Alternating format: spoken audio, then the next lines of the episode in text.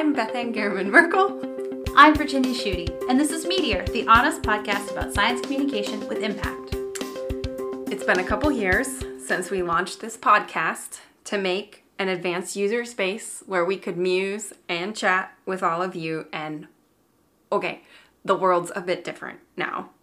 So, this season, we're taking a look at the systems of SciComm, what we love, what we work to change, and how trying to change things through SciComm shapes the work that we do and our rants. Applications are now open for SciComm STEP. STEP stands for Sparking Transitions for Experienced Professionals. It's a professional development program we made for beyond beginner science communicators. Program reviews from last fall's cohort blew us away. For example, somebody described the program as so well done, so well thought out, so inclusive, and so supportive. For a full report and all the details on the Spring 24 cohort, make sure you go to our website before application review begins on December 11th. If you want to know more, follow us on social media or get on our email list because you need another email in your inbox. we will only send you program and podcast updates. It'll be a fun email occasionally. Pinky promise.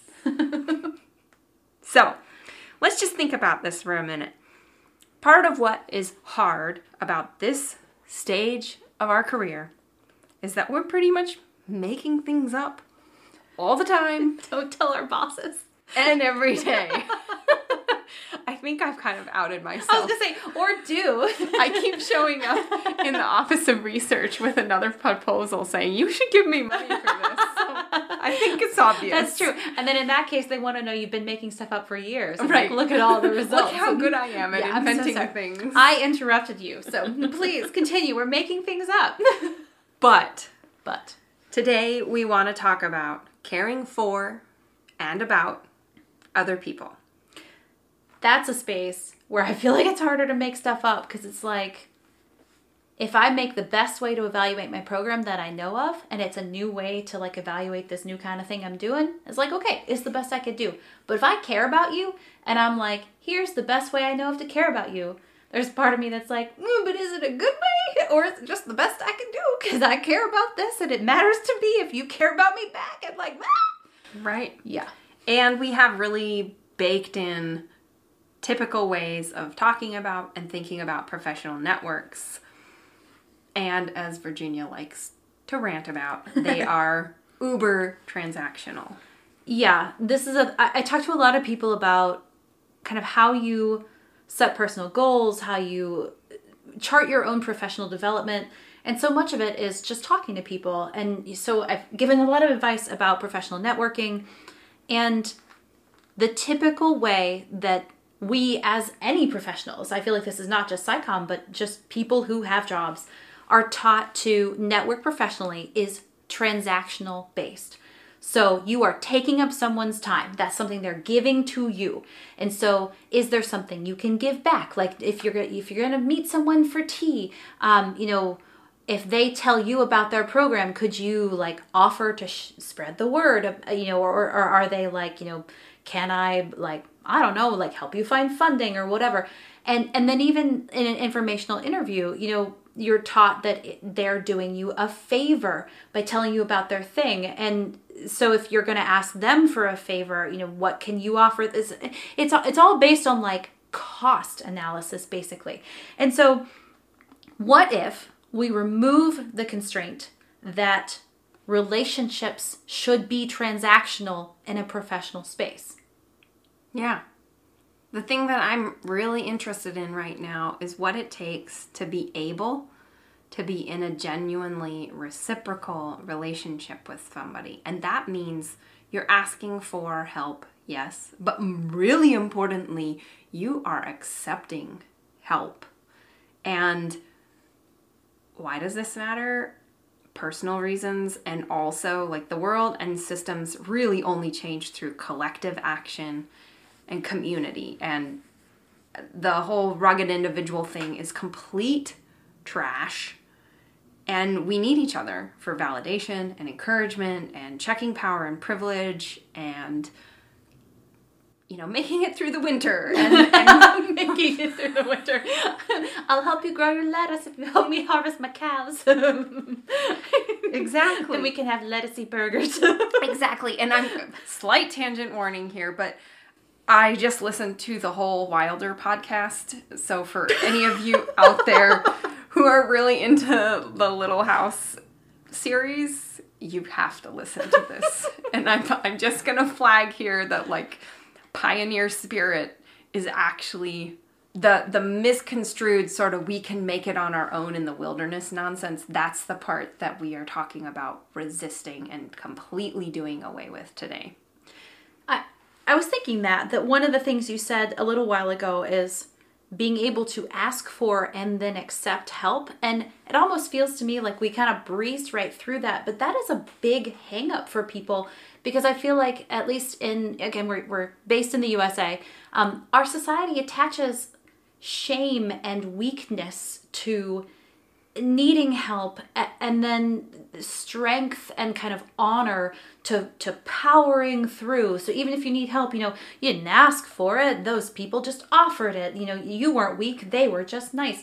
And it's it's just like that is not a fun way to live. And, and so it's not a, a fun way to do your career either. It, it feels yeah. feels bad and not effective also. Well and part of, part of it is to speak from my own seat and what i understand when i read and observe and listen to other cultural understandings of the world. What we are doing with the rugged individual. Bullshit is leaning really deeply into the same systemic ideas that have created the problems in the systems that we are all working to change.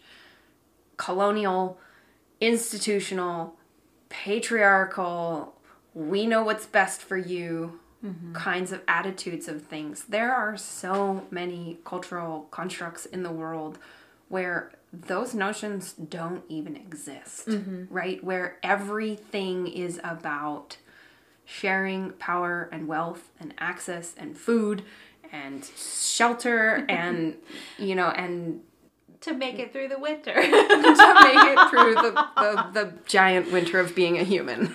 So I, I feel like this is you know it's easy for me to make that example about burgers with lettuce. Um, but i think this has you know this this really comes up a lot. So i'm thinking about within the last six months there was someone who um, was having a tough time professionally, and we were in the same space pretty closely for a bit. And I remember someone being like, um, you know, are you like are you able to take on this little bit extra that you're doing because this person needs a little help? And i said yes. And i said it's not a burden at all. And and i loved i'm so proud of myself that i had the words for this because sometimes i have feelings and no words. But this instead of a blob was words. I said i feel like i am able to be more generous with my professional time than they are right now. By which I meant it didn't matter, like I wasn't keeping score because we both cared about the same things and I was able to put in more at that time which meant we both benefited by the thing being good and being done. I, I didn't mind it at all. And I actually, um, it gave me the opportunity to be a bit proud of myself to be like, hey, I was able to do that. And also, this person I care about, like, they're more okay.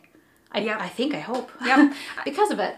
What you're pointing to for me feels like grand simplification here, but like kind of the distinction between altruism and philanthropy. Like philanthropy is huh like capital C charity. It's the like, you know, Charles Dickens version of taking care of people who don't have stuff because the system has carefully made it so they don't have stuff. Where what you're describing to me feels more like altruism in a sense of I can help, so I will help. Mm. Period. Not I should help, Huh. Not they'll help me later. Huh. Just I can, so I will. And for me, this ties into one of my fundamental notions about relationships, which is that we're not built to be humans. We're not built to be organisms on this planet alone. Definitely, we're not built in a way that we can change systems on our own. Yeah. And also, we have to look out for each other, right? And relationships where both of those things happen, where we are not alone and we are watching out for each other, help us not to overextend ourselves and also not to self isolate or feel isolated. It's reciprocal. Yes. I've uh, it's not I've got your back so you will have mine. Right. It's I've got your back and you've got mine. Yeah. And that's just how we move through the world. And that feels extremely important to me. Yeah. I think when I have trouble with that reframing, you know, it's always so much easier for me to extend grace or love to other people than to myself because I have the highest expectations of myself. And I tend to fall into that pit of societal, like, oh, but if you ask for help, you're weak. But if they ask for help, like, of course, be, we're just gonna, they don't even have to ask, we're gonna give it. And so I, I feel like mm. some of that things we talked about a couple episodes ago about stinking thinking, like, this is part of that reframe is like, no, if, if I want to give help to the communities of people I'm in, then like I should expect that they also care about me back, or else I should look at my role in that community. If, if I'm, you know, we are privileged enough now in our careers, we're far enough along that we don't have to take all the employment there is just because we need employment. And so, if we're in communities where people aren't caring for each other, and this is one of our core values professionally and personally, then do we want to be in that community? And Yeah. so I, I it can be hard to extend you know allowances and grace and like you know make it okay within yourself but i actually feel like it's a really important thing to to work on to be able to exist like that Yeah, and I I feel like I know people who resist help. Uh, some of them are very very close to me, and I don't know if it's fear. I don't know if it's pride. I don't know if it's some deep hang up of not actually being able to reciprocate at the same level mm-hmm. financially or with time or quality of attention or work. It's probably some big mess of all of those things. But I but I think that it is hugely important to be as thoughtful as we can at our stage in all the work that we do. That it is utterly unreasonable to try to do this alone. Yeah. And it is not helpful to insist on doing it alone, yeah which is is not it's not the same as asking for help Yes. necessarily. But I guess another way of thinking of it is when you see someone that needs help that they're not asking for, right? And or can you be a person who can be helped before you actually ask for help? yeah which brings us to the underpants part of the episode i'm so excited about this part Now you're lace. I know. So, um, so we were thinking about this idea that you would put yourself in these communities and grow these communities in a way where you all get to share each other's normal. So it, it's it's not just that like oh they need help you know okay but like Beth Ann if I this actually happened oh yeah here So we go not I'm it. gonna commit to this on the podcast. I spent part of our co-working session a few weeks ago yelling at Beth Ann about buying nice underwear because I bought nice underwear like fun. Like not just like hello I'm a beige pair of underpants, but like I'm pink. And like that's all no, that's way too graphic. We're going to edit that out. Is that too graphic? Also, pink was like not even the fun I part. know, of them. but I can't was, say that the was the beige part. part. anyway, so I spent part of our co-working session a couple weeks ago telling Beth Ann that like no one ever taught me how to shop for underwear because it was just like, I don't know, you're in high school and Victoria's Secret is the thing and you just go and you buy like beige and then you get out because embarrassment and all this stuff. Purity. Which yeah, which has its own Chastity. problems. Um, this is again too much detail. All right, take three. I spent a couple minutes, 10 minutes, in one of our last co working sessions yelling at Beth Ann about how I bought like fun underwear, stuff that was like not plain. And it was just like, I don't know, I felt better about my whole life. And we have never talked about underwear before, but it was like this sharing of like, hey, how's your life going? And I was like, you know what? My normal changed a little. in a good way. in a good way. And let's also just say it wasn't that you bought fun underwear. It was also important that it was new underwear. Yeah. Because Too much detail. listeners, no. my little disclosure here is it has been a minute since I No. Oh, you're talking about you now. We can talk about that. Yes. anyway. So an important detail to all of this was not just that it was fun underwear, that it was, but that it was new underwear Yeah. because that's where Virginia's normal, like leaked into what should be my normal, which was that it had been a minute since I had restocked on anything except like backcountry bomb-proof wool underwear. you can survive the apocalypse, but it's not going to be any fun. And what do I do when I wear white pants? Everything I own is black. Underpants you survive included. the bombs. It's the bomb dust on the outside. Anyway, I feel like we had this moment where we talked about how you don't know what someone else's version of normal is until you are close enough to them that you can just like talk that, that you that you can experience them and how they move through the world.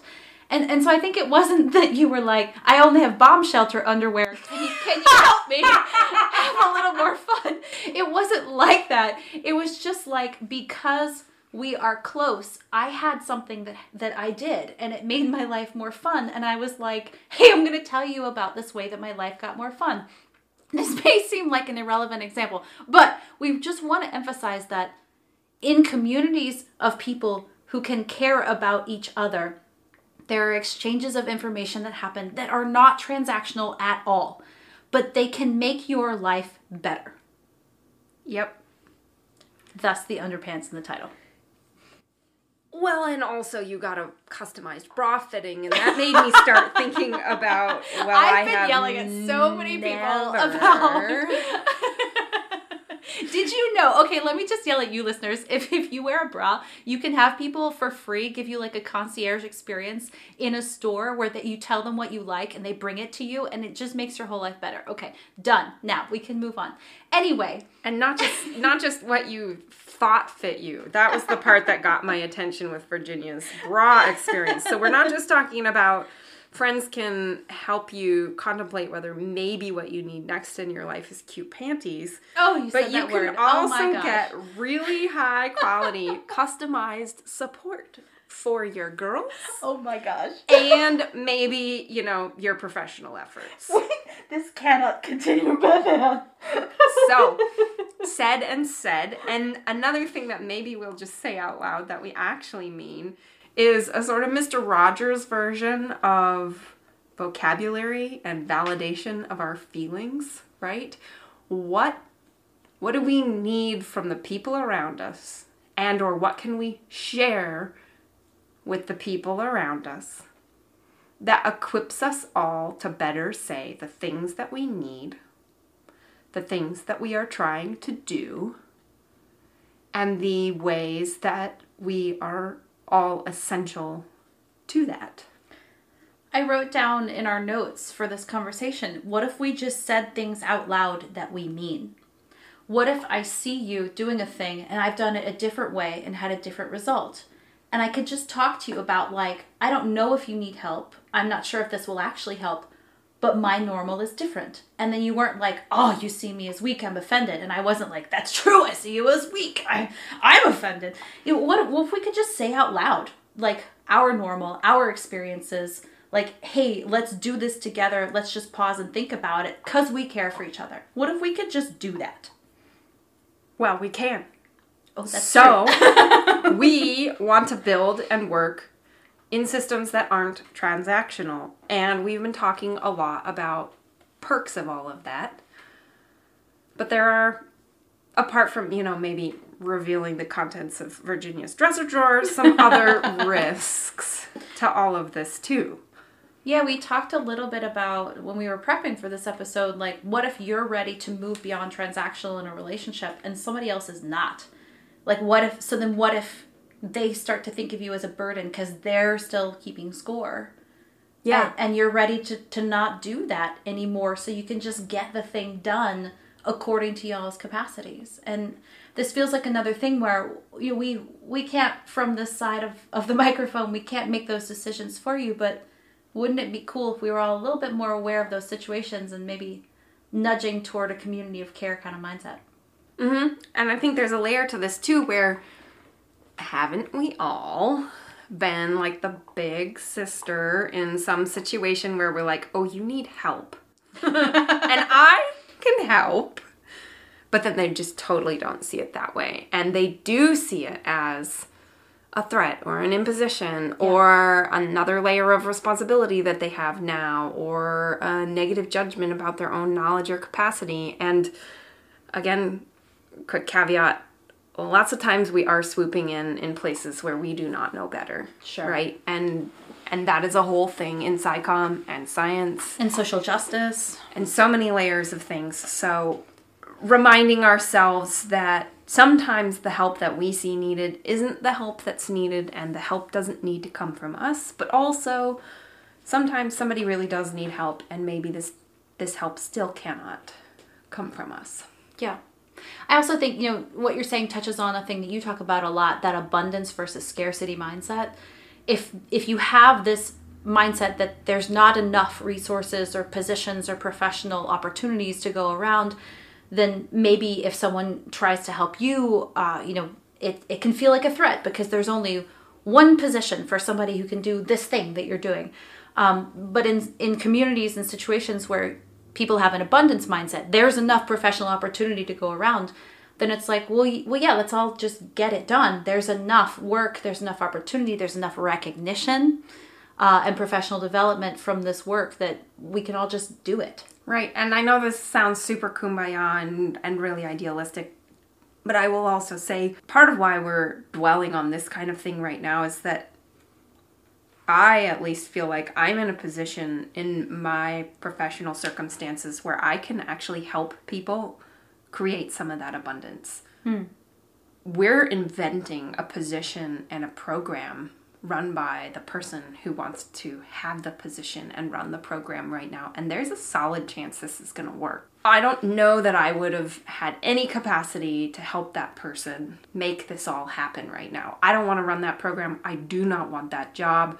I haven't even told them the first thing about how I think they should design the program. I'm just helping them pitch it in a way that gets them a chance of actually doing this. And so it's not it's not impossible I don't think, for people in mid and advanced career stages in science communication to actually create abundance.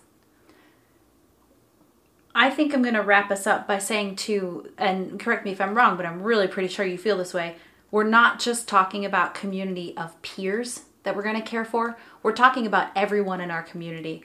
And, uh, you know, we, we've written language in our proposals about how if we run a program, the people who participate in it are not lesser than, they're not less experts. There's none of this like hierarchical language in the programs that we want to run. Um, but I think my kids in the Montessori school system kind of learned it best. They would come home and they would say, Everybody knows something, nobody knows everything. Mm-hmm. So I just value the people that you are with, and the world would be better. That's what I want. So, over to you, listeners. Tell us, what kind of reciprocity do you feel you need right now? Or underpants. You can tell us about underpants. We told you about ours.